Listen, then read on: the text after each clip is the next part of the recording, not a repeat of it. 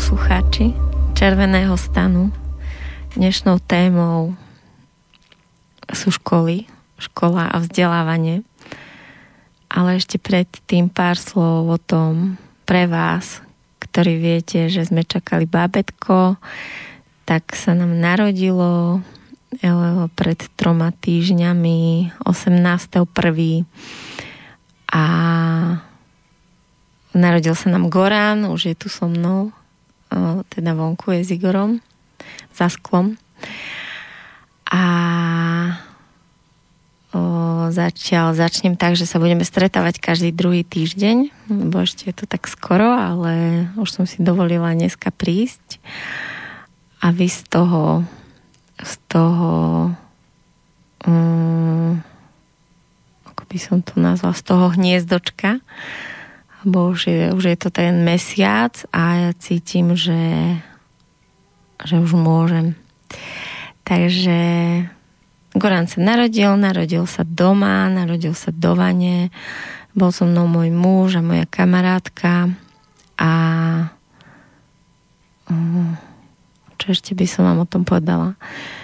Bol to veľmi krásny zážitok, ktorý veľmi bolel, Čiže napriek tomu všetkému, čo som o, urobila preto, aby nebolel, o, rôzne terapie a cvičenia, tak napriek tomu sa mi to nepodarilo zlomiť.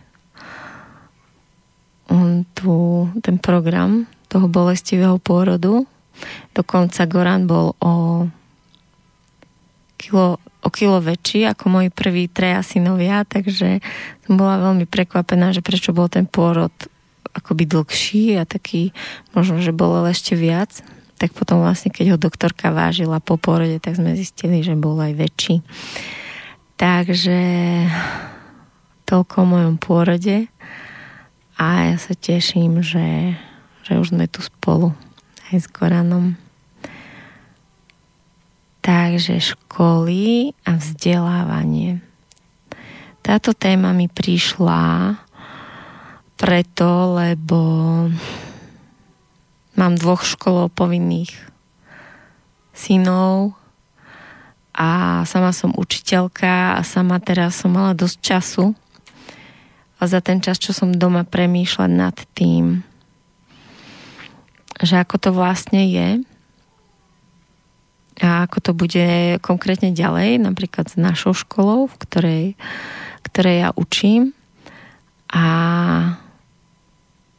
prišlo mi tak veľa vecí na túto tému. Takže ak budete mať nejaké otázky, môžete písať do mailu na studiozavinačslobodnyvysielač.sk alebo na môj Facebook na Martina Junga a keď aj budete túto reláciu počúvať zo záznamu a prídu vám nejaké otázky, tak pokojne píšte a potom sa môžeme v nejakej inej relácii ešte k tomu vrátiť, možno aj s nejakými hostiami. Takže prvé je asi také najdôležitejšie, čo je o, v súvislosti so školami, so školstvom, so vzdelávaním je, že naše školstvo je naozaj v starom nastavení, myslím to štátne školstvo, a pravda je taká, že my sme už iní, ako boli naši rodičia, ale naše deti sú o, akoby ešte z iného cesta ako my. A je tomu tak preto, pretože teraz celková planéta je prechádza takou veľkou transformáciou. O, duševný vývoj človeka sa neuveriteľne zrýchluje. To, čo sa niekedy hovorilo, že sa vlastne alebo teda čo sa nám podarilo niekedy niekoľko životov v sebe meniť, alebo možno celý život zmeniť, nejaký postoj sa nám nepodarilo, tak teraz sa mi to všetci cítite, že keď chceme byť šťastní a keď nechceme sa trápiť, tak tie postoje musíme veľmi často meniť, prehodnocovať, musíme sa posúvať, čeliť rôznym situáciám, ktorých sa, ktorých sa dá ako nastaviť, alebo teda nastoliť to uvoľnenie len vtedy, keď dovolíme umrieť tým našim starým modelom modelom, starým nastaveniam, predsudkom, starým proste veciam, v ktoré sme verili a už proste nie sú funkčné. No a toto sa deje takmer každého pol roka, alebo každý, dobre, že nie každý mesiac musíme na novo, na novo stavať svoje ja a o, prehodnocovať ten postoj k životu, ku výchove, k deťom, k partnerstvu. Takže všetci cítime to, aký, ako vlastne ten náš vnútorný vývoj sa zrýchluje. No a práve toto obdobie je na planete je tým, že je tak transformačné, je veľmi lákavé pre všetky duše, ktoré o, aktuálne nie sú vtelené. Čiže akoby až priam veľká bitka o to sa teraz narodiť na planetu a zažiť to. Takže sa naozaj na planetu jednak rodia duše, ktoré to chcú zažiť a jednak duše, ktoré s tým vedia pomôcť. Takže sú to častokrát veľmi silné bytosti, sú to proste duše, ktoré už sú veľmi staré a skúsené. A sami to proste vidíme na tých deťoch, že my sme naozaj boli silnejší od tých našich rodičov a vždy to dieťa má byť silnejšie a proste niekde už ďalej ako ten jeho rodič, ale tieto naše deti, keď si ich pozrieme, tak všetci máte možnosť to sami zažívať na vašich deťoch, že sú neskutočne silné a že skúšajú, skúšajú tie hranice, skúšajú to, či sme si pevní v svojich rozhodnutiach, skúšajú to, či sme šťastní, či sme skutočne dospelí, či žijeme ten náš život naplno. A naozaj, keď tie deti cítia, že proste sme slabí, že buď klameme, alebo že sa popierame, alebo že o, sme slabí v tých hraniciach, tak proste idú a buchajú a proste nám to rúcajú. Takže mm, je to proste tak. A tá realita je taká, že tieto deti sa naozaj aktuálne nevedia uspokojiť s niečím takým, keď o, ideme na nich, že mal by si urobiť toto, toto sa patrí, toto sa nepatrí, veď vieš, o, mal by si požičať, nemal by si. A toto všetko je pre nich o, veľmi také teoretické a tieto deti naozaj potrebujú ísť naplno do toho, čo sa práve deje. Čiže keď oni aktuálne v tej situácii nevidia alebo necítia, že naozaj by to mal spraviť, čo po ňom chceme, tak to proste neurobia. A čím my viac na nich tlačíme z tej našej hlavy a z toho, že z tých našich zažitých vzorcov, že by sa niečo malo alebo nemalo, tak o to oni ešte viac idú do toho vzdoru. Ale pokiaľ sme práve v súlade my so svojím vnútrom a naozaj v tej situácii je niečo dôležité a to, čo po nich chceme, tak vychádza z naozaj toho najbohlbšieho prospechu v danej situácii pre oboch, tak tie deti nemajú problém to urobiť a hneď. Takže mm, tieto deti silné, ktoré sa nám rodia do rodín, tak potom prichádza čas, keď majú ísť aj do školy a o tom, ako je to v tej škole až po pesničke, lebo Goran sa práve zobudil a chce mlieko.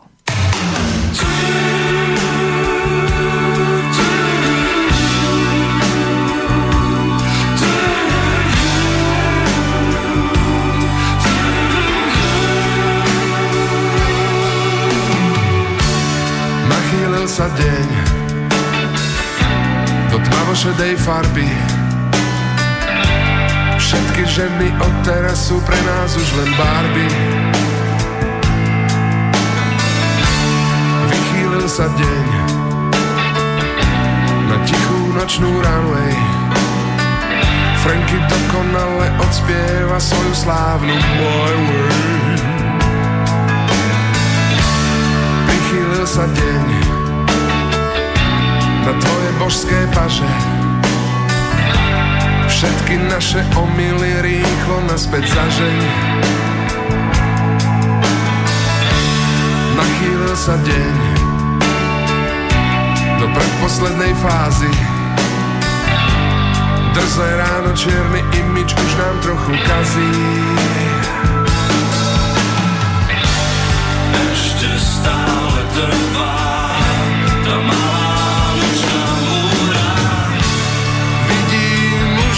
celkom blízko. Okuliare stratili dých Stojím stále pri tom istom. Láska od dvoch neznámych Vidím už len celkom blízko. Okuliare stratili dých Stojím stále pri tom istom. Nočná optika sa hlási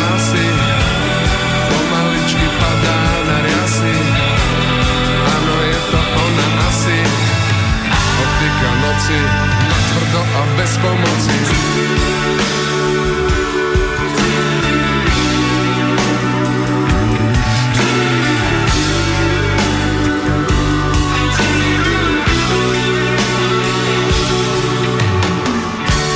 Rozchýlil sa deň do prašivého rána. Vedľa teba ticho dýcha stará známa dáma. sa deň a znova drsno svitá. Noc je definitívne dopytá.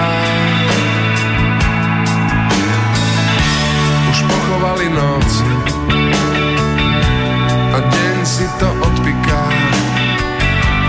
Kým nám na oči nespadne nočná optika. ešte stále trvá tá malá nočná. Vidím už len celkom blízko. Okuliare stratili dých. Stojím stále pri tom istom. Láska o dvoch. Vidím už len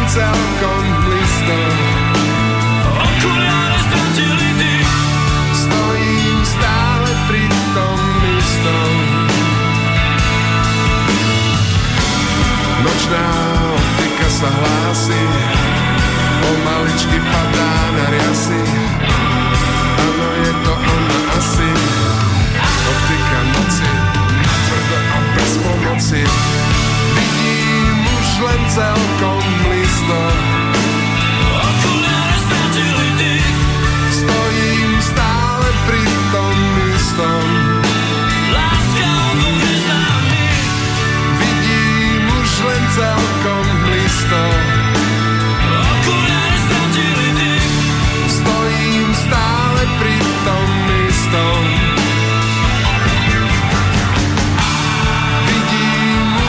celkom isto Okuliare stratili dých.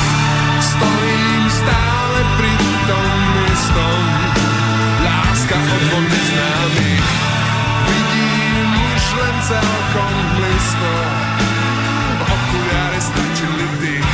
Stojím stále Raz si mi povedala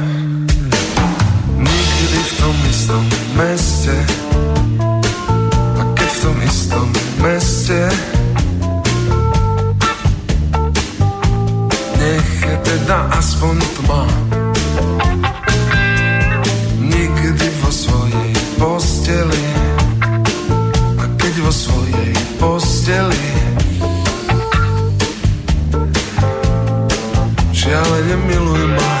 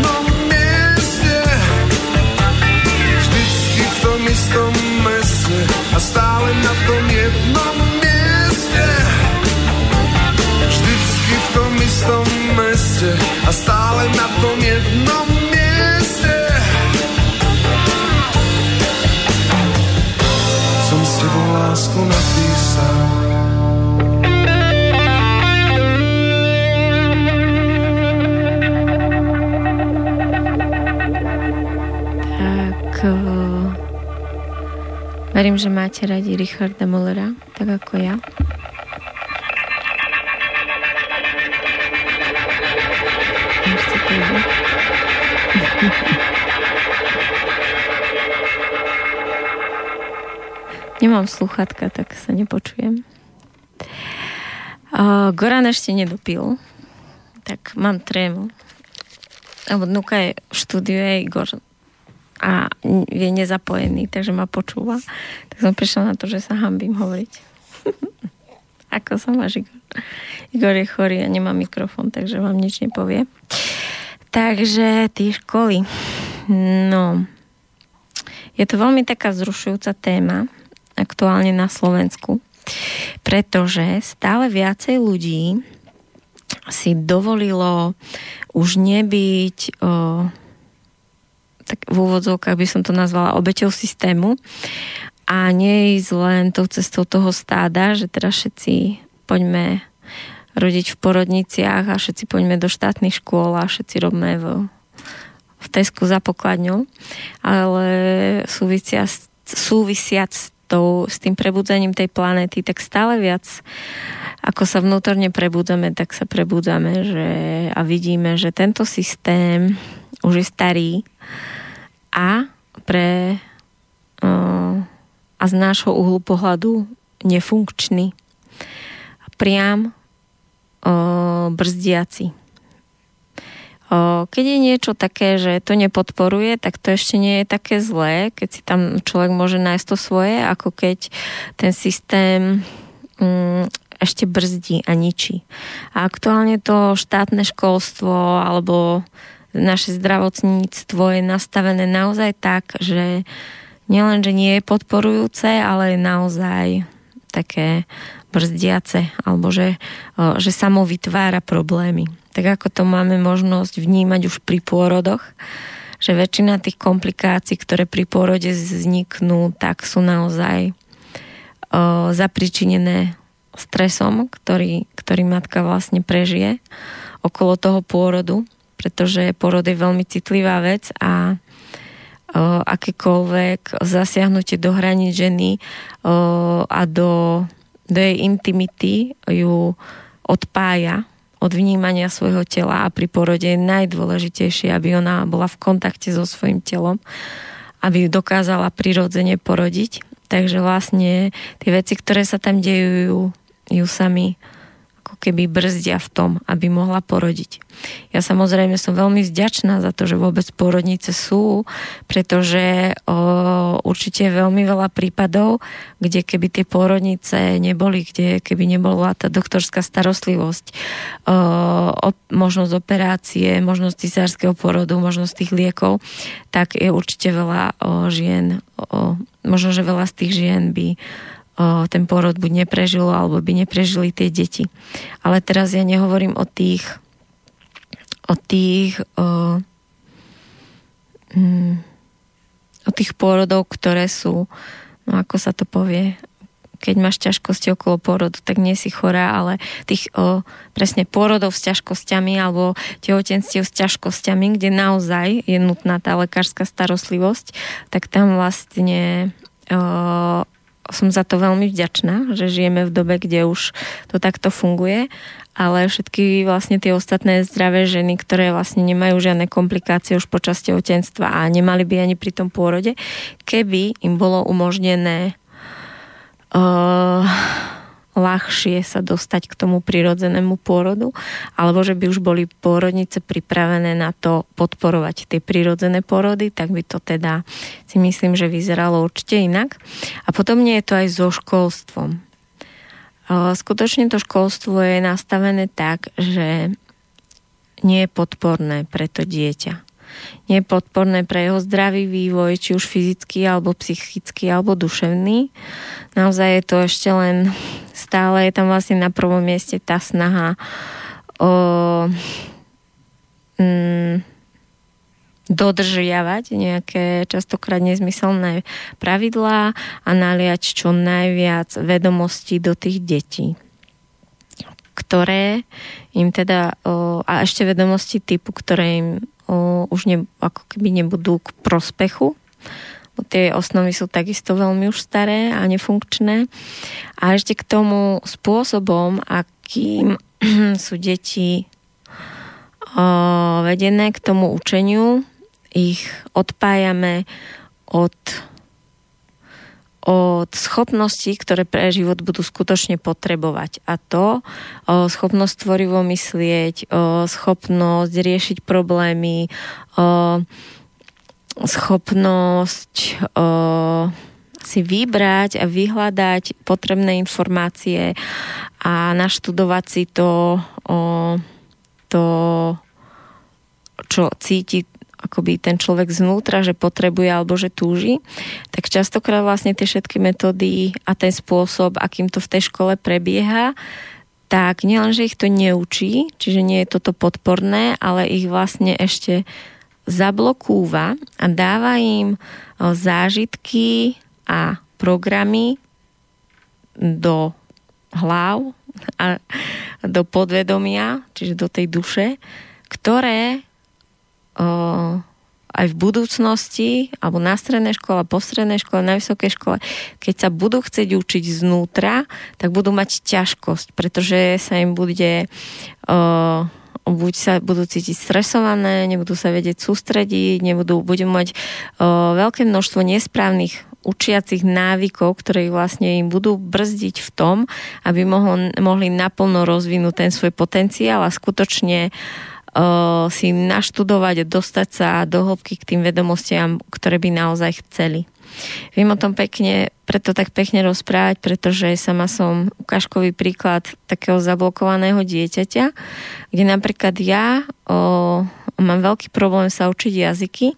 Ako je pravda, sa zo mňa kamaráti smejú, že či prídeme do Ruska, do Švedska alebo, nie, alebo ku nám prídu nejakí Angličania, tak som schopná sa dohovoriť s tými svojimi desiatimi slovami a čokoľvek vybaviť ale to je taká sociálna schopnosť. Ale skutočne sa naučiť jazyk, čo by som veľmi chcela, sa učiť jazyky, tak sa nedokážem, pretože spôsobom, akým som 8 rokov, na, teda 5 rokov na základnej škole zažívala francúzštinu a potom ďalšie 4 nemčinu na strednej, ten spôsob ma úplne vypol od, od tej schopnosti ten, ten jazyk pochopiť a, a vlastne sa k nemu, k nemu dostať a dostať ho do seba.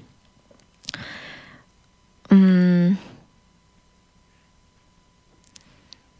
Takže je to proste tak, že tá škola, štátna škola, ako je to naše zdravotníctvo, proste tie systémy sú už nefunkčné.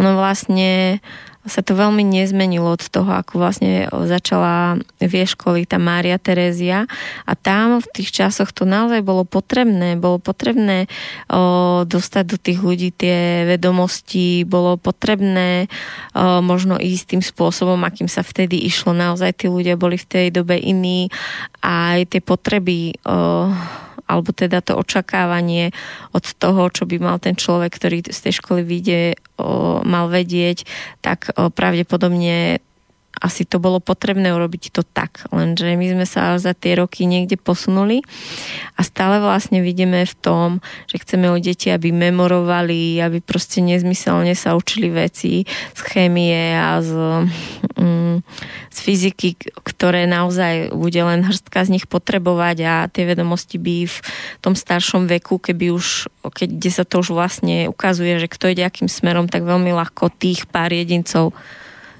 si vedeli tie vedomosti zobrať a nasať. A je to veľmi ako nelogické, že prečo vlastne tým musia prejsť všetci.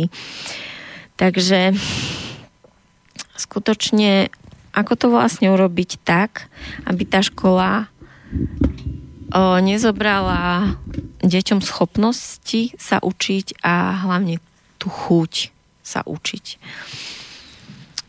Mňa veľmi teší, že stále viac ľudí si už dovolí uh, počúvať svoje pocity, lebo častokrát vlastne sa stane, že automaticky si dajú rodičia deti do školy, ak tam nie je žiadna dobrá alternatívna škola v okolí, tak si dajú do štátnej.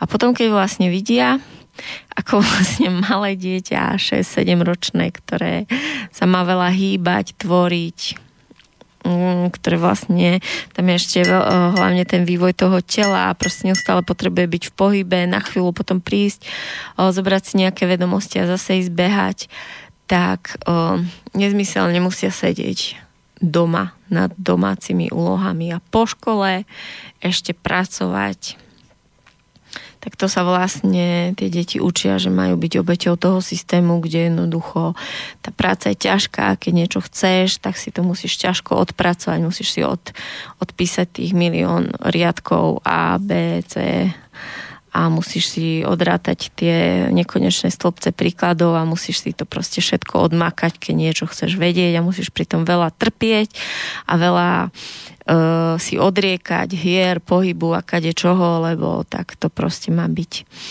Takže veľa z rodičov, ktorých vlastne na toto ešte neprídu pred tým, ako si to dieťa dajú do školy a zažijú to až vlastne na vlastnej koži, ako to vlastne vyzerá, ako sa im to dieťa začne meniť, ako sa začína uzavierať, ako sa zrazu zo smejúceho šťastného dieťa začína byť o, vyhasnuté dieťa alebo naopak hyperaktívne dieťa, pretože už nevie čo so sebou, pretože pre ňo nie je prirodzené toľko sedieť a pracovať ešte hlavou. Bože, toto bude asi emočná relácia, pretože ma to stále napriek tomu, že sa týmto témam venujem dlhšie, stále ma to dokáže rozohniť. Takže veľa rodičov prichádza na to, keď vlastne vidí tie deti, čo sa s nimi deje, že to nie je v poriadku a že napriek tomu, že je to nariadené tým štátom, že takto to má byť, tak napriek tomu oni si dovolia svoj pocit a svoj vnem a to, čo oni vidia, dať nad to a urobiť si to po svojom. Čiže napríklad vyhľadajú nejakú súkromnú školu, to sa nám často stáva, že prídu ku nám deti, ktoré uh, ktoré donesú rodičia, že naše dieťa nie je na, na bežnej škole šťastné a po pár týždňoch u nás hovoria, že moje dieťa sa už nedelu tešiť do školy a povede nechce ísť domov. A verím, že to sa stáva aj na iných súkromných školách, kde im vlastne prídu deti z bežnej školy, že zrazu môžu tie deti to ten čas tráviť inak v tej škole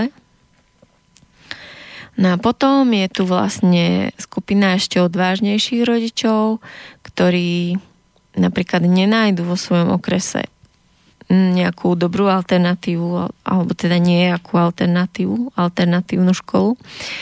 Vlastne široko ďaleko sú len tie štátne, tak si dovolia alebo skúsia vytvoriť domoškolu. A to je spôsob v dnešnej dome veľmi častý a to znamená, že si nahlásia tie deti na domáce vzdelávanie, dajú sa dokopy kamaráti, kamaráti rodičia a vytvoria skupinu, kde si nájdu svojho učiteľa, ktorý už vlastne učí inak a zažíva. A tie deti majú možnosť zažiť o úplne iný spôsob vzdelávania a úplne inak tráviť ten čas ako tie deti, ktoré vlastne musia dochádzať na po, do povinnej školskej dochádzky a dodržiavať štandardy a učebné osnovy a vlastne odpracovať si to všetko. Ono je to veľmi zaujímavé, pretože o, konkrétne na našej škole je ten prvý stupeň o, taký homeschoolingový, priam až unschoolingový a to znamená, že tie deti sa nemusia učiť, keď nechcú, je im ponúknuté učivo, ktoré vlastne si zoberú iba ak chcú. A tak vlastne môj syn, ktorý je tretiak, on nebol ešte nikdy v živote nútený niečo robiť. A teraz v treťom ročníku to prišlo, že vlastne píše, čo potrebuje, dokáže teda čokoľvek napísať a dokáže čítať. Si zoberie knihu a číta. A tá moja otázka je, že, že na čo iné deti musia toľko hodín odmakať v škole, po škole, pod nervami rodiča, ktorý je unavený, lebo prišiel z práce a ešte musí s nimi odčítať a odpísať neviem koľko tých oných. Na čo je to dobré, keď to dieťa si v tom správnom čase svojej zrelosti to dokáže o, zabezpečiť samé. O, vôbec som nemala z toho žiadne napätie celé tie tri roky, že kedy to príde. Bola som úplne v tom akoby v tej o dôvere, že keď príde správny čas, to príde. No a vlastne môj o, druhý v poradí syn je prvák a ten vlastne píše, číta už tiež slova, knihu ešte nečíta, ale slova vie, slovo vie prečítať. O, písm, o, slovo vie, akékoľvek slovo vie napísať a vlastne počíta už aj s prechodom cez desiatku. A takisto som vlastne ho nič neučila, a v škole má vždy možnosť si vybrať, že či sa bude hrať alebo bude niečo o, na niečom pracovať. Takže vlastne tým, že má staršieho brata a samozrejme, že ho chce dohnať, tak preto u neho to prišlo skôr. A keďže Ríško vlastne nemusel a nemal ten vzor a nepotreboval, tak u neho to prišlo neskôr. A tam vlastne prichádza tá ľahkosť toho, že tie deti naozaj nepotrebujú to odpracovať. A nepotrebujú kto vlastne to potrebuje, aby vlastne všetci prváci v prvom ročníku písali a čítali. Potrebujeme to len my, alebo kto vlastne to potrebuje? Toľko stresu a toľko napätia, kvôli niečomu absolútne, absolútne nezmyselnému. Ale problém nie je v tom, že sú to veľa zbytočných hodín odmakaných rodičmi alebo deťmi, ale hlavne je to veľmi uh, akoby veľa získaných nezdravých postojov k životu, k práci a k samým sebe.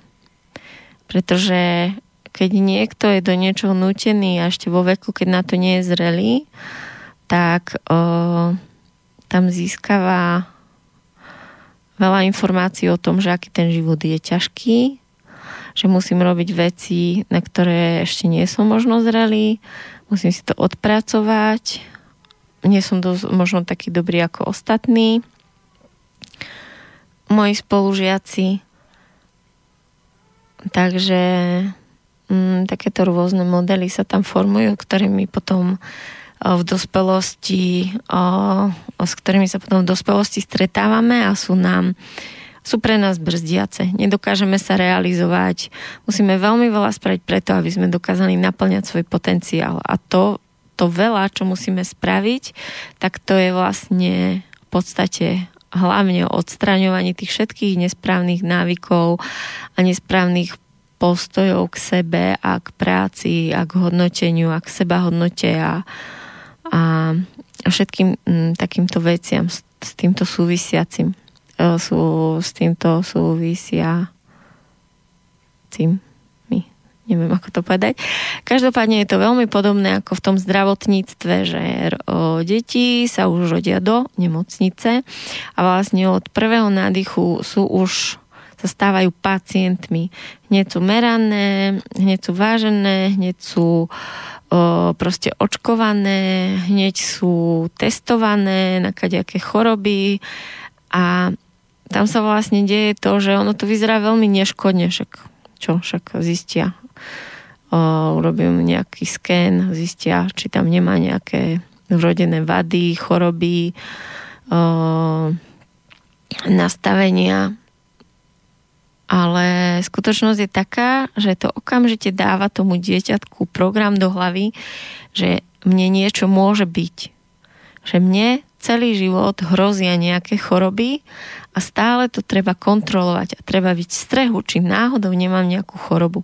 Čiže vlastne prvú informáciu, ktorú o sebe to dieťa tým narodením sa v porodnici a tým všetkým, čo sa tam potom deje, získava, že ja som v prvom rade pacient. Ja nie som človek tu nie je pozerané na to, ako ja sa cítim, či som s mamou a s otcom, či je tu prítmie, či sa objímame, či sme spolu na izbe, či ako sa cítim, ako sa cítim mama. Tu nie je žiadny ohľad na pocity toho bábetka, pocity tej mamy a pocity tej rodiny a tam neznikajú tie prvé modely toho, čo je skutočne dôležité a čo je skutočným základom pre tú sebahodnotu človeka a tie zdravé postoje k životu. Prvé, čo tam vlastne dostáva, je, že som pacient, nejaká vyššia moc, lekárska tu ma posudzuje, čiže som ešte posúdený, posudzovaný, hodnotený podľa nejakých tabuliek kritérií, či mám niečo ešte v, tak v tabulke, takéto hodnoty alebo nemám. A všetko je vlastne podriadené tomu, teraz treba pichnúť, teraz treba svetlo, teraz treba odmerať, teraz treba neviem čo. Tak všetko vlastne okolo je podriadené tomu, či som ja zdravý, alebo chorý, alebo veľký, alebo malý, alebo nejaký. Takže toto s nami robí systém, že nejde len o to, čo v danej chvíli práve prežívame, aké sú tie zážitky tých detí v tej škole alebo tých detí v tej o, pôrodnici alebo tých matiek so svojimi deťmi, ktoré prídu zo školy alebo tých matiek so svojimi deťmi v porodnici, ale v prvom rade o,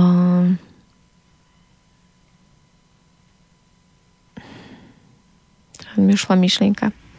Jednoducho, dovoliť si výjsť systému je veľkým darom, áno presne, že tu nie ide len o ten zážitok, ale ide o to, aké nám tu postoje uh, vrie, to sú, to, sú, to sú tie kódy keď niekoho zaujíma, že čo sa vlastne deje na terapiách, tak na terapiách je to, že sme tu, máme 30 rokov, 40 a nedokážeme proste sa naplno realizovať, nedokážeme robiť to, čo cítime, neustále sa musíme niekomu podriadovať, stále sa zmenšujeme, obmedzujeme, nedovolíme si.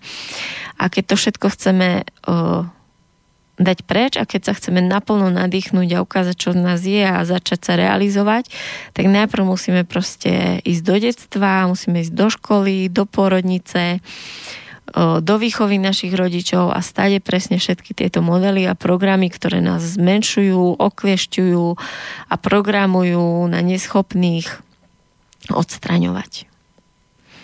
Takže to je ten dôvod, prečo by ste vy, ktorí ste si ešte nedovolili robiť veci inak, ktorí ešte váhate a rozmýšľate, či predsa len už nebyť tým pacientom a či predsa len neskúsiť súkromnú školu alebo domoškolu, tak toto je ten dôvod, prečo by ste sa mohli rozhodnúť už ten krok urobiť a prestať uh, dávať moc tým autoritám, spoločenským, politickým, aby podľa storočných pravidiel a nastavení, ktoré už sú dávno nefunkčné, rozhodovali o tom, čo je v živote dôležité. Takže počúvajte svoje pocity, dovolte si chcieť viac, chcieť viac od pôrodu, chcieť viac od dní po pôrode, chcieť viac od školy. A keď si to všetci dovolíme, tak potom tie štátne školy nebudú mať byť pre koho. Pretože už nebude tých ľudí, ktorí by chceli ten nefunkčný produkt. debatuje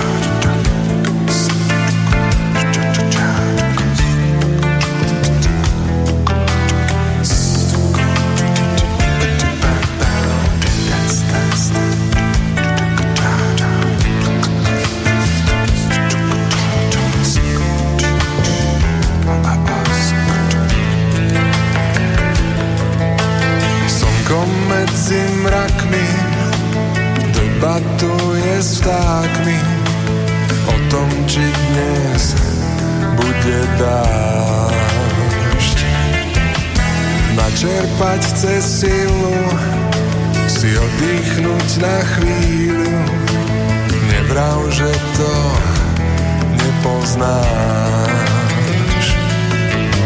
S dažďom v tvojej tvári ti pribudnem na oltári ten ďalší krásny hriech. Plavanie v daždi Túžbu vo mne dráždi. O tom každý básnik vie. Si dnes mokrá ako myš. Na vodu hádam Nemyslíš. Keď dáš sa hladí mokrou rukou, rozpúšťa sa iba cukor a okolo nás je tlaková níž. Tady kastentere patam, gradade testere velatam, it down.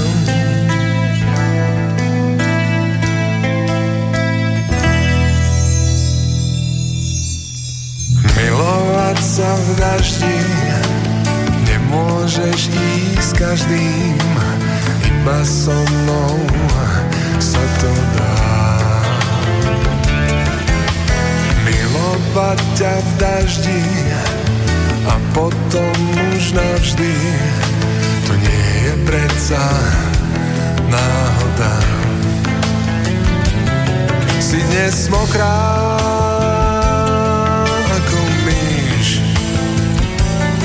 Na vodu hádam Nemyslíš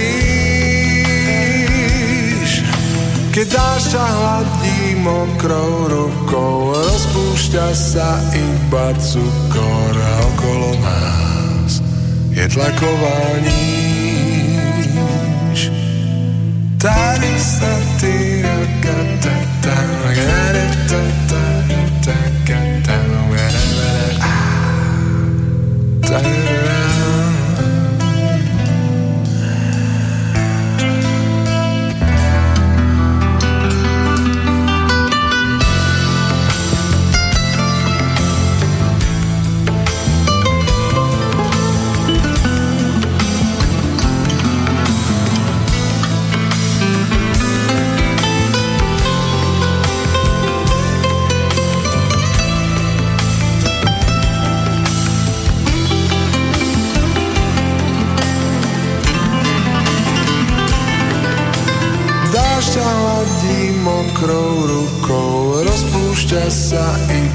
cukor a okolo nás je tlaková níž. Keď dáš ťa hladí mokrou rukou, rozpúšťa sa iba cukor a okolo nás je tlaková níž.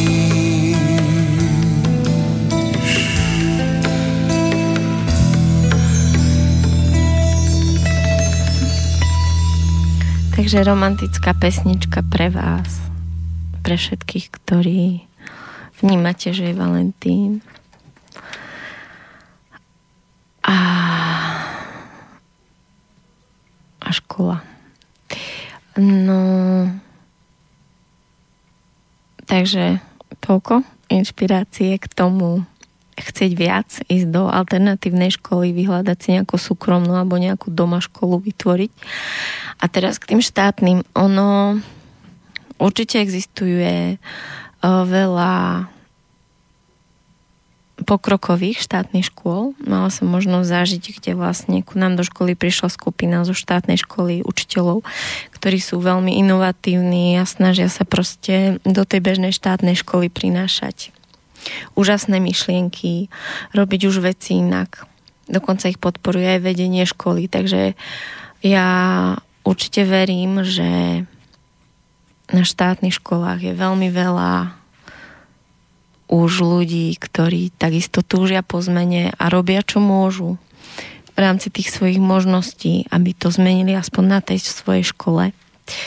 Takže hm, Takže kto máte šťastie, že vaše deti chodia na štátnu školu, kde už sú takíto o, inak zmýšľajúci ľudia, tak je to proste len super. A bolo by to krásne, keby sa naozaj prišla nejaká reforma, ktorá by dala väčšiu voľnosť týmto učiteľom na štátnych školách robiť tie veci tak, ako cítia, aby ich mohli sami meniť a tvoriť, pretože tí učiteľia najlepšie vedia, čo im funguje na tých hodinách, čo je pre tie deti zdravé, čo, čo keď urobia, tak proste cítia, že to má hlboký význam pre tie deti a celkovo pre klímu v triede a tým pádom pre ich rozvoj. Takže o, ja by som to, si to veľmi prijala aby tá zmena už prišla hore, aby sa to otvorilo, aby vlastne sa do tých štátnych škôl vlial ten nový duch a aby sme si mohli povedať, že, že či domoškola, alebo súkromná škola, alebo štátna škola, že je to všetko v poriadku, pretože na tej štátnej by už to bolo mm, iné a hlavne o, prispôsobené pre, o, pre tie nové duše, ktoré prichádzajú. Aby im tá škola stíhala. Lebo aktuálne im tá štátna škola nestíha. Naozaj o, tie deti, no, no, hlavne na prvom stupne sa potrebujú veľa hýbať. A je logické, že keď tie deti posadíte do tých hlavíc, tak sa budú zdať divné, budú sa zdať hyperaktívne, budú sa zdať nervózne, budú sa zdať, že sa nevedia sústrediť. Pretože je veľmi veľa o, detí, sú pohybové typy, to znamená, že sa dokážu učiť v pohybe. To znamená, určite ste zažili aj vy, keď ste sa učili niekde na skúšky, že ste mali v ruke papier a chodili ste po izbe hore-dole a proste sú typy ľudí, ktorí jednoducho, keď ich posadíte a dáte ich do statickej polohy, tak im tá hlava vypne a nie sú schopní sa učiť. Takže vlastne celé to ADHD a celé vlastne to čo sa teraz hovorí, že je vlastne veľa detí s týmito diagnózami, tak celý problém je v tom, že sa rodia veľa slobodných detí, veľa slobodných silných duší a jednoducho sa nedajú spútať do tých hlavíc.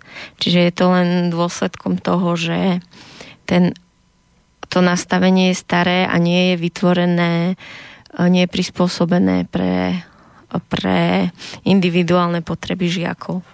Proste všetci sme a ešte k tomu sme vlastne všetci iní a sme individuality a o, každý máme tie svoje spôsoby, ako potrebujeme mať nastavené veci, aby sme dokázali proste či už vnímať alebo sa cítiť dobre.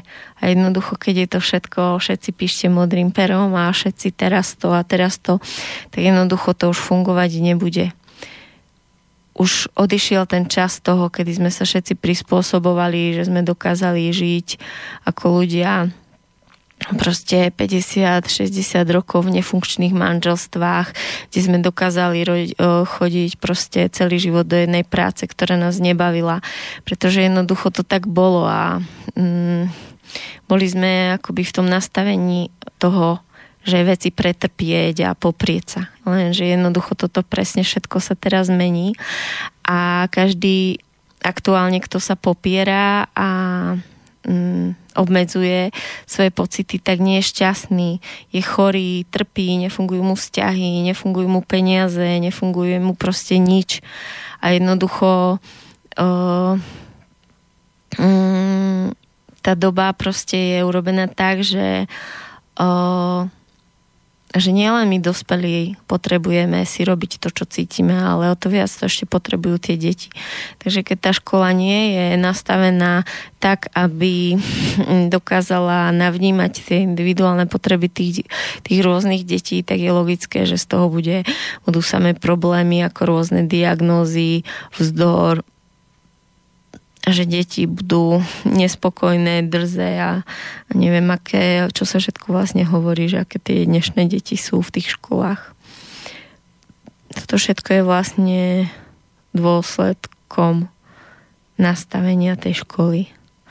Takže je to presne ako keď nejaký učiteľ proste dá povie, že má hlupých žiakov a že vlastne tam stáme štvorky, peťky, tak vlastne hovorí o sebe je to jeho práca a jednoducho o, tak je to aj s tou školou, že jednoducho to, aký my máme vlastne k tomu prístup a postoj, tak to vlastne ovplyvňuje to, aké budú proste tie výsledky, ako sa nám to naspäť vracia a vráti. Takže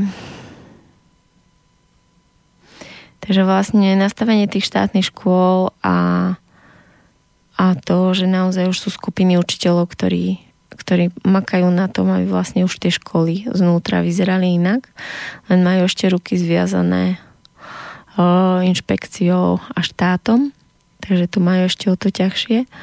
O, súkromné školy takisto samozrejme, že je vlastne veľmi ťažké aj v tých súkromných školách si to robiť po svojom, ale o, je, je to podstatne určite ľahšie ako na tých štátnych. Na no tí domoškoláci tým v tom majú ešte najväčšiu slobodu. Ale tam však prichádza ešte taký ďalší jav, ktorý vlastne sa stáva pri domaškolákoch alebo pri začínajúcich súkromných školách. A to je ten, že vlastne mm, to zvyknú zakladať skupiny rodičov, ktorí si tam idú dať svoje deti a majú častokrát nastavenie také, že chcú vlastne vyhovieť všetkým.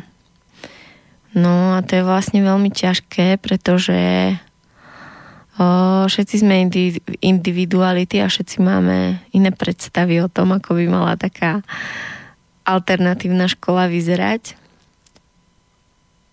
A niekto chce, aby sa šlapalo na učení, síce novými metodami a slobodne, ale aby vlastne tie výsledky boli.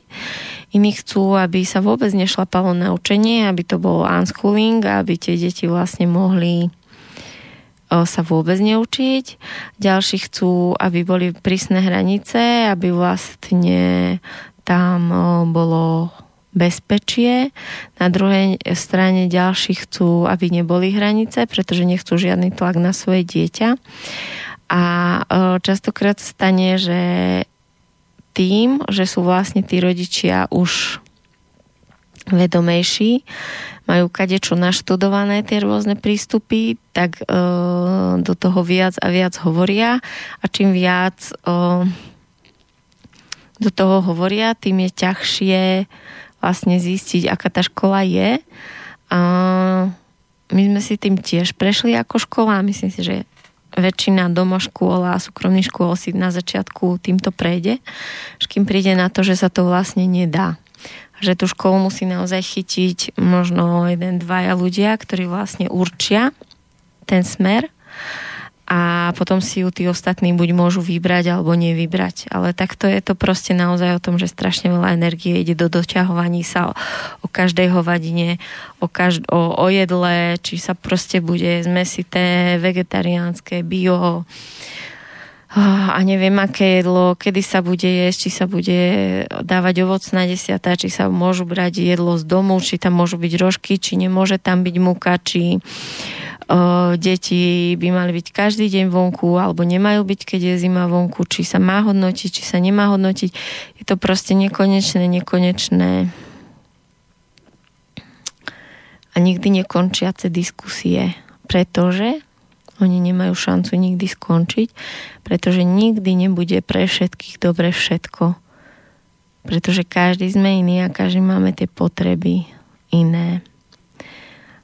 Takže skôr či neskôr vlastne každá tá skupina príde na to, že sa potrebuje určiť ten smer a tí ostatní sa musia buď prispôsobiť alebo vlastne odísť. A to zvykne byť veľmi také citlivé miesto pre každú takú skupinu alebo školu, pretože keď sa to rozhodne nejako, tak všetci tí, ktorým to nejaké rozhodnutie nesedí, nedokážu, väčšina z nich nedokáže odísť s ľahkosťou a povedať si, aha, tak mne toto nesedí, prajem vám všetko dobré a idem si hľadať spôsob, ktorý mi nesedí, ale väčšinou to vždy prečítajú ako emočne, podľa ne, zapne sa nejaký model z detstva, cítim sa odvrhnutý, neprijatý so svojimi so svojimi potrebami, odchádzam nahnevaný, najlepšie vás ešte ohovorím, ubližím vám alebo hodím bombu za sebou aby som vás zničil. Takže vlastne potom toto, keď tá skupina alebo tá škola prejde, že si dokáže nájsť ten svoj smer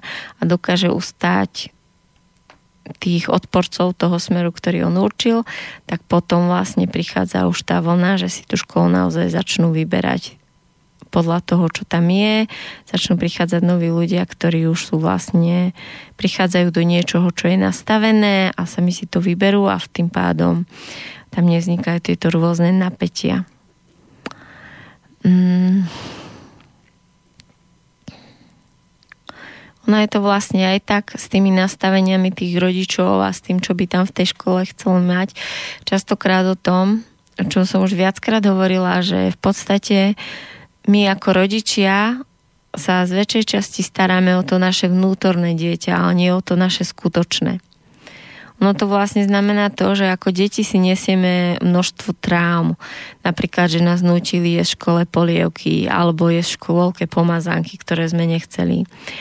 O, takže sa teraz chorobne bojíme len, aby naše dieťa nikto nenutil v škole niečo jesť, alebo proste máme niečo rozrobené a v kuse riešime a jednoducho jedlo pre, to deti, pre tie deti alebo na škole šikanovali a nikto mi vtedy nepomohol. Tak teraz tá mama chodí a všetko rieši za to dieťa. Za to dieťa. A akýkoľvek problém by nastal, kde by dieťa si mohlo trénovať svoju komunikáciu, svoju sebahodnotu, svoju, svoje začlenenie sa do hierarchie, do tej skupiny jednoducho, tak tá mama to všetko už vidí optikou svojho zraneného dieťaťa v sebe a vo všetkom vlastne už vidí tú šikanu a tak chodí a vopred predšlapáva tú cestu tomu dieťaťu. Alebo uh, keď sme boli v detstve sami, že sme nemali nejakých kamarátov, tak tá mama stále chodí a hľada proste, že či v tej skupine je dosť kamarátov pre to dieťa, či budú mať s kým sa hrať.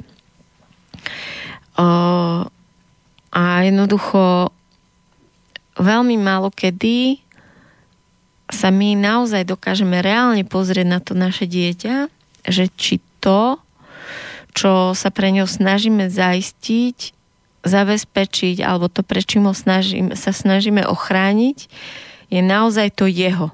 Či je to naozaj to, čo on v danú chvíľu potrebuje, alebo si len my myslíme. A zvnútra cítime tú veľkú paniku, keďže sa nám zapína to naše detstvo a potrebujeme si, si to uhásiť v sebe a zachrániť to malé dieťatko v nás. Takže to je taký malý návod na to, že keď sa niečo v tej škole deje vašim deťom, tak sa najprv pozrite, že či je to ten priestor na to, aby ste rýchlo išli a bojovali za to svoje vnútorné dieťa, alebo sa najprv trikrát nadýchli a pozreli sa, že čo tá situácia o, tam naozaj znamená a čo to, to dieťa v tej situácii vaše potrebuje. Akým smerom pomôcť, pohnúť. Ono častokrát o, si neuvedomujeme ako rodičia, že keď má dieťa v škole nejaké problémy, tak to sú vlastne naše rodové nastavenia. Že jednoducho, ak je dieťa obeťou a všade, kde príde do akéhokoľvek kolektívu, tak sa stane možno až tým šikanovaným alebo jednoducho stále tým outsiderom, s ktorým sa nikto nekamaráti. A my môžeme do nekonečna chodiť, hľadať, obviňovať, prosiť tých učiteľov a riešiť to. Ale jednoducho sa to nevyrieši, pretože to dieťa má v sebe ten pach, má, to, má ten model, má ten pach tej obete nastavený tak, že kdekoľvek príde, tak jednoducho vo všetkých tých ľuďoch bude zapínať ten model, že kopnite si do mňa a vylúčte ma. Takže ja, čo vlastne navrhujem, samozrejme treba byť pozorný, treba strážiť, chrániť, mať oči uši na stopkách a keď niečo, tak samozrejme treba za to dieťa ísť a, a proste to poriešiť a dať to do poriadku, aby sa mu nič nestalo, kde už je vlastne skutočne nejaké nebezpečenstvo. Ale v prvom rade treba ísť do seba a treba hľadať konkrétne v tomto prípade, odkiaľ prichádza ten model obete. Kedy ja ako jeho rodič som v situáciách obete, kde on vlastne získal, či odo mňa alebo od partnera získal tento model o, fungovania v živote, kde ja, keď to má odo mňa, kde ja som to získala a kde vlastne v tom rode to celé vzniklo a treba to liečiť tam. Najlepšie terapeuticky. A keď sa to vlastne to častokrát vôbec netreba riešiť s dieťaťom. Keď si to vyrieši ten rodič, nájde to, že naozaj v tom svojom živote častokrát sklzáva do role obete a dokáže odstrániť tento model zo svojho života, tak sa vlastne odstráni aj zo života dieťaťa a on už vlastne tým nemusí prechádzať. A je to vlastne preč. Takže vlastne tie problémy, ktoré to dieťa v škole má, je častokrát len predložením o, tej rodinnej karmy alebo toho rodinného nastavenia, ktoré vlastne treba riešiť v rodine. V prvom rade. Alebo teda v druhom, v prvom rade treba zabezpečiť, o, aby bolo navonok všetko v poriadku, aby naozaj dieťaťu nič nehrozilo a potom teda treba prestúpiť hlbšie a nájsť, nájsť tú skutočnú príčinu, ktorá tam je. No, ono je ešte veľmi zaujímavý vek o, puberty, kde vlastne sa častokrát stáva, že dieťa príde do puberty a rodič z toho viní školu. Že tento môj dobrý chlapček za to, že je v škole s týmito deťmi, oni ho pokazili, oni ho naučili. Ale tie moje roky strávené v detských kolektívoch je, sú o tom, že jednoducho vidím, že to dieťa, aké má nastavenie z rodiny, tak jednoducho tak prechádza tou pubertou alebo tým kolektívom.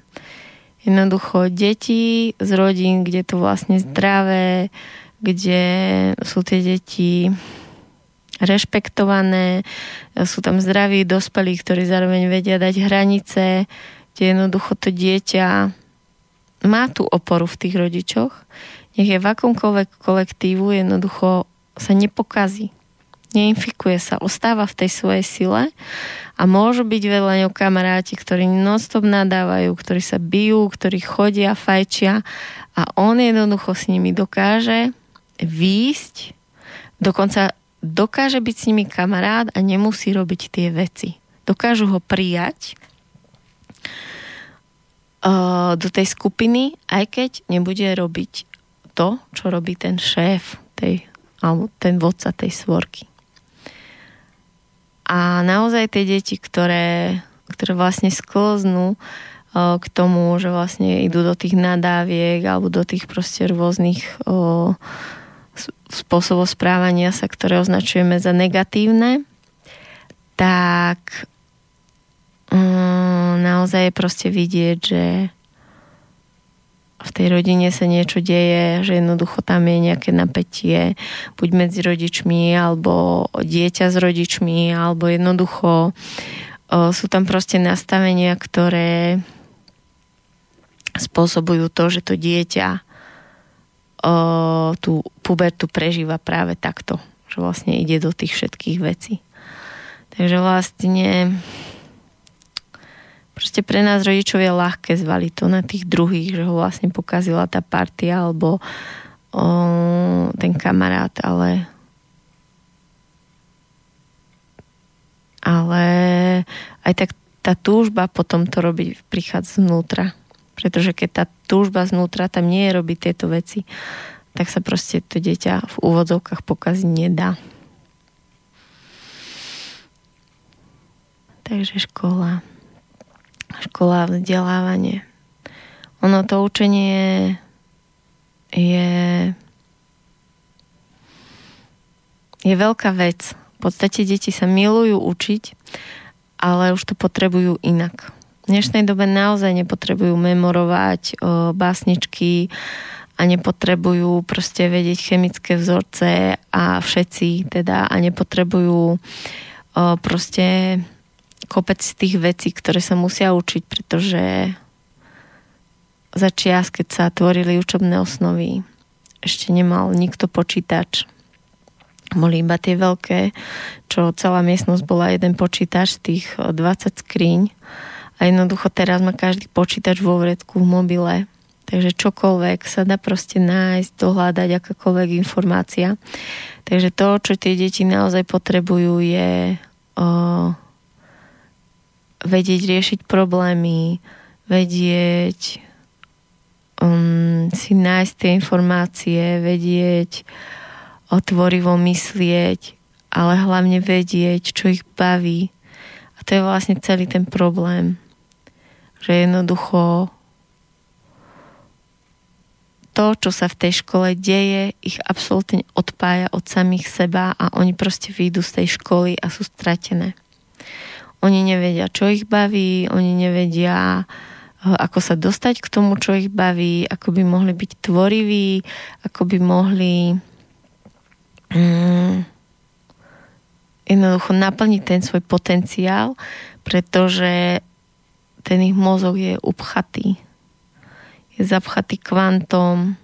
Nielen, že je zapchatý kvantom nepotrebných informácií, ale má ako keby ten mozog tomu nerozumie, že doteraz som mal robiť kopec nezmyselných vecí dennodenne a teraz zrazu čo? Ako, ako teraz zrazu mám to zmeniť celé? Ako teraz zrazu uh, teraz, keď mám tú slobodu, ako teraz vlastne sa dostať pod ten celý nános k tomu svojmu potenciálu, k, svojim, k svojej sile, k svojim schopnostiam. Ako to teraz proste to je ako keď proste niekto je, je, je, napcháva sa a proste má na sebe nános obrovských, obrovského sadla a tuku a jednoducho nevie si už nahmatať ten sval pod tým a musí naozaj drieť, makať a tie roky toho, ako sa prežieral, tak proste odpracovať, kým sa rukou dotkne toho, e, toho svalu pod tým všetkým. Tak, tak nejako to vyzerá aj s tým potenciálom. Že jednoducho človek vyjde zo školy a je plný toho sadla a toho, toho tuku nepotrebného, nazbieraného, za tie roky, ktoré ho odpája od toho, čo je tam vo vnútri skutočne živé a zdravé a musí na tom skutočne makať, aby to všetko dokázal zase zhodiť a aby mohol, mohol sa rozsvietiť. Ono, naozaj to je tak, že kopec z nás uh, jednoducho musíme veľmi pracne sa možno niekde vo veku 35 rokov, 40 dopracovávať k našim k našej sebarealizácii. Kde, kde už sme mohli byť, keby sme mohli byť od detstva sami sebou. Keby proste deti, ktoré uh, ktoré uh, napríklad uh, sú dobré v jazykoch alebo radi čítajú, tak by nemuseli tráviť čas na matematike a na chemii a na fyzike, ale mohli by proste študovať jazyky. Možno by za základnú školu nasali 10 jazykov, možno by mm, napísali knihu, možno by, neviem čo všetko by sa proste udialo, keby nemuseli strácať čas vecami, ktoré nikdy nebudú potrebovať. Alebo zase naopak proste, tí, ktorí túžia po chémii, fyzike, matike a proste im nešla Slovenčina a nikdy v živote už nebudú potrebovať písať meké tvrdé je, nemuseli tam tráviť tie hodiny a trápiť sa nad diktátmi, ale naozaj mohli do nekonečna si počítať to svoje, že kde by vlastne mohli byť. Takže o, to je vlastne tá výzva umožniť našim deťom o, už mať iné detstvo alebo mať iné, inú, iné tie roky toho škol, školského života za sebou. Lebo naozaj nám, už nám to narobilo koľko zla, tie školy. Už pre nás to bolo nie v poriadku. Už pre nás to bolo akoby to nastavenie tých škôl nefunkčné. Už my musíme s tým bojovať a sa z toho liečiť a sa z toho dostávať, z tých modelov a programov. Takže o čo horšie ešte je to pre tie terajšie deti. Takže ja, keď vidím tie svoje deti, čo vlastne v tej škole robia a zažívajú, aké je to absolútne iné, ako môžu slobodne si dojsť k tomu, k tým vedomostiam, ako s ľahkosťou sa učia radi, lebo nezažijú to, že ako ja som zažila, že mama po práci proste sa mala so mnou učiť, bola unavená, mne sa to nechcelo, proste sme sa tam museli trápiť a a že oni toto vlastne vôbec nezažijú. Oni keď chce, tak si otvorí encyklopédiu a si niečo pozrie a prečíta a keď nechce, tak si ju neotvorí. Takže ja sa už neviem dočkať toho, ako to bude vyzerať, keď ten ich mozog bude v tom voľný a slobodný. Samozrejme vieme o, o, z príkladov Noemi Aldorf a, o, a deti, ktoré vlastne vyšli no, Summerhill školu alebo proste uh, je veľa teda detí, teda už dospelých, ktorí mali tieto možnosti. A a teda o nič neprišli, nie sú o nič hlubšie, naopak sú, sú šťastné, vedia, čo chcú a naplnili svoj potenciál. Jediný rozdiel, alebo teda hlavný rozdiel je v tom, že nemuseli zažiť to, toľko stresu, napätia a tlaku. Mohli si to celé štúdium užiť od, od úplného začiatku. A to je vlastne dôležité. Ako prežijeme ten život? Ako prežijeme tých 8 rokov v základnej škole a ďalšie 4 roky na strednej a potom na výške? Takže vlastne tým, že to ide z dola, tak zatiaľ sa menia ešte len tie základné školy. Ale pomaličky to už príde aj na tie stredné, že už tieto deti, ktoré vlastne začali v týchto domácich školách alebo v týchto alternatívnych školách alebo na domácom vzdelávaní, tak pomaličky začnú o, dorastať do veku, keď už budú chcieť ísť na stredné, takže vlastne všetci títo pokrokoví rodičia, títo rodičia, ktorí si dovolili robiť veci po svojom, tak sa dostanú už k tým stredným školám si vyhrnú, vyhrnú, vyhrnú rukávy a začne sa tá zmena aj tam. No a raz to príde aj na tie vysoké školy koľko z nás si môže povedať, že nám niečo tá vysoká škola dala. No mne konkrétne vzala, pretože som študovala výtvarnú výchovu spôsobom, ktorý ma na niekoľko rokov zablokoval čokoľvek robiť. Čiže som sa musela z toho trošku pozbierať a vyliečiť a začať od znova tvoriť. A teraz ma to opäť nesmierne baví, ale to hodnotenie, tie postupy, tie všetky pravidlá, to všetko, akým sa to robilo na tej vysokej škole, ma naozaj na niekoľko rokov odstavilo od svojho talentu a od, od toho dobrého pocitu slobodne tvoriť. Takže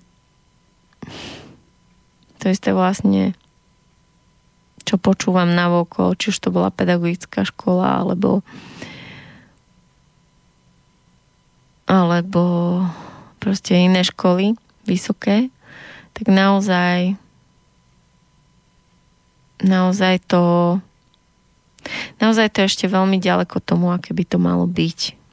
Ako by to malo naozaj toho človeka pripraviť, ako by to, ako by to malo byť funkčné. Takže a táto zmena ide z dola, ide vlastne cez tie základné školy, ale určite pôjde aj hore a vyššie. Takže ja sa na to nesmierne teším. Verím, že som inšpirovala tých, ktorí zvažujú, že by už začali inak a zvažujú, že by si dovolili zobrať to svoje dieťa z prostredia, kde cítia, že to nie je OK a zoberú ho a budú hľadať o to prostredie, kde kde ten život môže byť taký, ako má byť.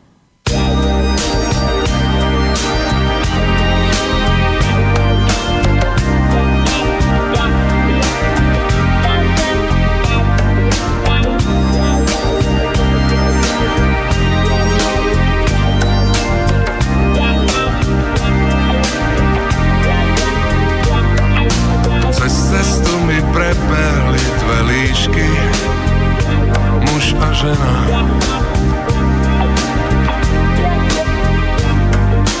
Na ten film som nekupoval lístky Zmena bola vyhradená. Do ročnej tmy im pálili štyri oči. Boli to Slovania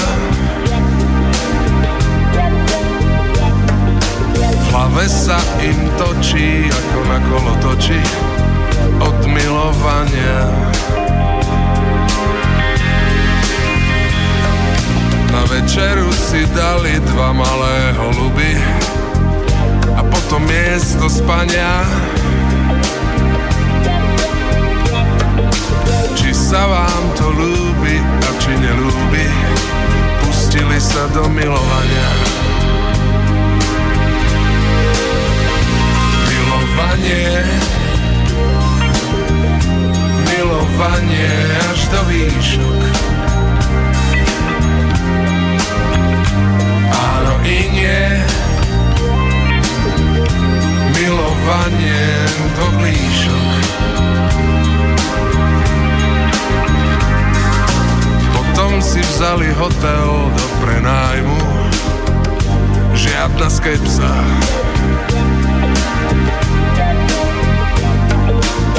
Pokiaľ niečo lepšie si nenájmu, stačí búdka pre psa.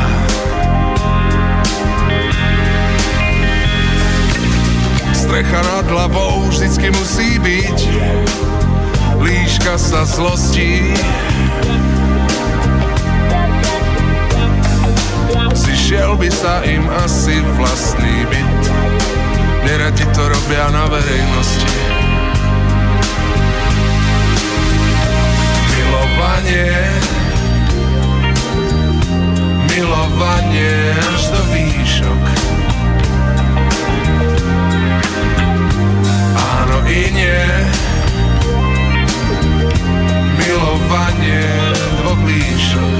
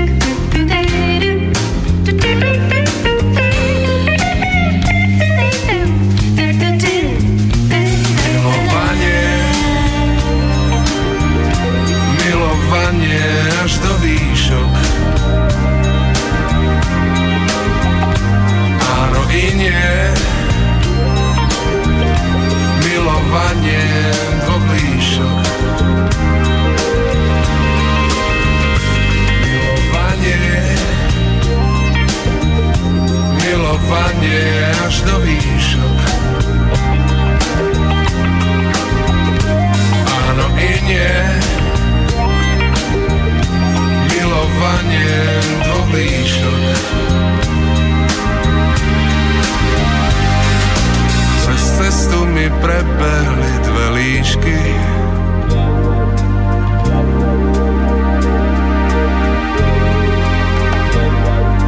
Ktoré na mňa kašľali z výšky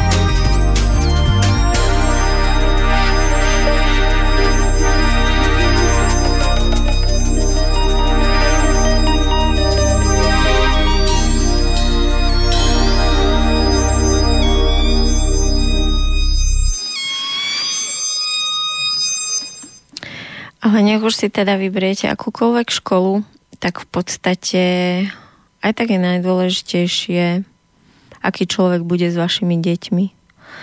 Pretože môžete byť na štátnej a môžete vychytať učiteľa, ktorá je veľmi silná osobnosť. Je to veľmi múdry a láskavý človek, ktorý môže byť veľmi silnou inšpiráciou do života pre to vaše dieťa ktorý mu bude veľkým vzorom a ktorý to napriek tomu, aké má obmedzené možnosti, tak to dokáže na tom vyučovaní alebo za tú hodinu alebo na tom prvom stupni urobiť s tým dieťaťom tak, že sa tam cíti veľmi, veľmi dobre.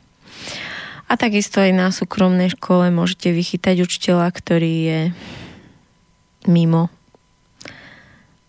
A môže zanechať nepríjemné zážitky alebo nepríjemné uh, alebo nezdravé modely um, pre to vaše dieťa. Takže aj tak je dôležité, nech už si to svoje dieťa dáme kamkoľvek, tak chvíľu s tým človekom pobudnúť. Ísť tam napríklad, buď sa s ním rozprávať a keď, nie, keď je možnosť, tak možno ísť na tú hodinu alebo na, na to vyučovanie a chvíľu si nacítiť toho človeka, že chcem ja, aby moje dieťa bolo 8 hodín denne, 5 dní v týždni, pokiaľ sa jedná o prvý stupeň, v priamom styku, v priamom kontakte s týmto človekom. Alebo z toho mám zlý pocit a nechcem ho tam nechať. Takže vlastne nech je to nastavenie z hora akokoľvek, tak vlastne aj tak bude s tým vašim dieťaťom budú len nejakí ľudia a tí ľudia sú asi, asi vlastne najdôležitejší. Ešte mám pár minút, tak by som chcela hovoriť o hodnotení. Že vlastne asi ten jeden z najväčších rozdielov medzi, medzi to, tým prístupom na klasickej škole a na tých súkromných alebo ešte na tých domoškolách je vlastne to hodnotenie a nehodnotenie je veľmi cítiť na deťoch zo štátnych školách, že sú nesmierne súťaživé a že robia veci vlastne, nevedia prečo ich robia, ale potrebujú nejaké bodíky a nejaké známky a keď za to nie je to, tak sa vlastne, že prečo by som to mal robiť. Jednoducho tieto deti si nedokážu užiť hru alebo čokoľvek, ale majú v sebe také, najmä na tých prvostupňových deťoch to vidia, že že celý čas vlastne iba sleduje, či v niečom vyhrá a všetky hry nastavuje tak, keď je s deťmi mimo školy, aby z toho bolo jasné, že kto je v tom lepší alebo slabší. A to je také veľmi smutné, pretože sami viete, aké je to v dospelosti, keď ste s niekým, kto len striehne na to, že či ho v niečom porazíte a či po každej vete sa vám snaží dokázať, že je v niečom lepší a proste poznáte tie typy ľudí alebo možno sami niekedy na sebe, že aké je to veľmi sputávajúce stále strážiť, že či som dosť dobrý a či stíham tým ostatným a či ma už niekto nepredbieha a a či ešte stále vediem, alebo som stále na konci, na chvoste. Takže vlastne to hodnotenie je veľmi, veľmi deštrukčný model, ktorý o, nás veľmi spútava vnútorne v tom našom živote a nedovolí nám vlastne veci iba tak dýchať a robiť a byť v takej pohode, či nech už robíme čokoľvek nutí nás to vlastne robiť tie aktivity pre tie pekné fotky, ktoré potom dáme na Facebook a môžeme ukázať. A nie preto, že či sa tam naozaj dobre cítime alebo necítime. Takže vlastne mať možnosť si vybrať školu, kde aspoň na tom prvom stupni nie je to hodnotenie, je veľmi, veľmi zdravé pre tie deti, pretože neprídu do kontaktu s tým, že keď niečo spravím, tak potrebujem sa buď porovnať s tými ostatnými, alebo to vyhodnotiť, či to bolo úspešné, neúspešné, správne, nesprávne. Je to model, ktorý do života im bude veľmi prospešný že nech urobia čokoľvek, tak budú v tom slobodní, nebudú potrebovať sa po sexe spýtať ženy. No a mala si ten orgazmus a nemala, koľko si ich mala a nebudú potrebovať sa pýtať za každým šefa alebo teda si zisťovať, či je spokojný, nie je spokojný, či ako ho hodnotí, ale naozaj sa budú vedieť ako zamerať na, na to, čo oni cítia a aké sú a či ich tie hodnoty a potreby sú v tej práci alebo v čomkoľvek naplňané a nie, nebudú mať tam ten tlak na to, uh, to robiť pre tú pochvalu alebo pre to, že im to tí druhí odobria. A to si teraz sami všetci môžete nacítiť, že, že je vlastne veľké plus do toho života môcť žiť bez týchto modelov konkrétnych hodnotiacich. Na druhom stupni si myslím, že ešte tam nie sme, ako väčšina väčšina škôl, ešte sme tam nevyzreli, aby tam to hodnotenie nemuselo byť. Možno aj preto, že tie deti ktoré sú teraz na druhom stupni ešte ne, väčšinou nezažili ten prvý stupeň nehodnotiaci, takže vlastne je to také, že možno keď tieto nehodnotené deti prvého stupňa dojdú na druhý, tak to hodnotenie naozaj nebudú ani tam potrebovať. Budú vedieť naplno ísť uh, bez, bez toho merania, toho výsledku tým hodnotením. Ale zatiaľ ešte z mojej skúsenosti to vidím, uh, v akom št- štádiu je to teraz, že, že tie deti pred tou strednou školou to vlastne majú radi a potrebujú sa zmerať a potrebujú vlastne vedieť, ako na tom sú a či sú v tom dobrí alebo nie. Takže toto ešte napríklad ja neviem posúdiť, ako sa to bude vyvíjať, ale každopádne by to bolo super, keby vlastne to už nepotrebovali ani tam, na tom druhom stupni a keby vlastne s tým hodnotením nemuseli prísť do styku vlastne vôbec. A pretože celkovo to hodnotenie je veľmi veľmi ťažké v tom, že jednoducho je vždy individuálne a vždy nás proste odputáva od toho procesu a vždy nás vlastne zameriava na ten výsledok. A výsledok nie je bytie tu a teraz, ale je to niečo, čo bude a je to pre niečo. A prečo byť tu a teraz, to som trošku za filozoficky roz, rozhovorila, pretože ja konkrétne som prišla na to, že keď dokážem byť tu a teraz a nemyslieť na to, koho každého chcem uspokojiť, čo som urobila zle, dobre, čo by som mala, nemala, či už by som uh, proste, či náhodou s niečím nemeškám, tak jednoducho to všetko je prítom e, minulosť a budúcnosť a v tom proste sa nedá nájsť pokoj, lebo už to buď bolo a zmeniť sa to nedá, alebo to ešte len bude a budem to robiť vtedy. Čiže ten skutočný pokoj a to skutočné vnútorné naplnenie môžem zažiť len keď som tu a teraz.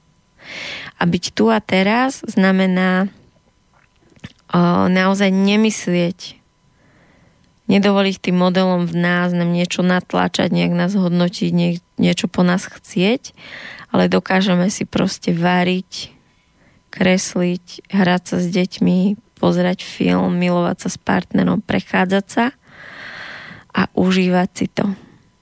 A to je to, si myslím, že najväčšie umenie pre človeka môcť sa uvoľniť a byť naplno s tými, ktorých máme radi v prítomnosti tešiť sa z danej chvíle. Pretože väčšinou tu a teraz, pokiaľ nejde o život, tak máme k dispozícii všetko. Takže ak chceme pomôcť tým našim deťom, aby sa im takto ľahko žilo v prítomnosti, tak potrebujeme chcieť viac.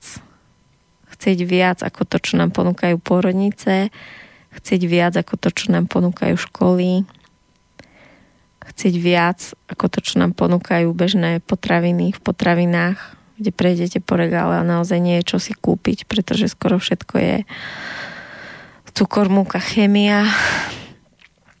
Takže ďakujem vám za pozornosť a teším sa na vás o dva týždne a teším sa na vaše správy. Majte sa. Ahoj. Táto relácia vznikla za podpory dobrovoľných príspevkov našich poslucháčov. I ty sa k ním môžeš pridať. Viac informácií nájdeš na www.slobodnyvysielac.sk Ďakujeme.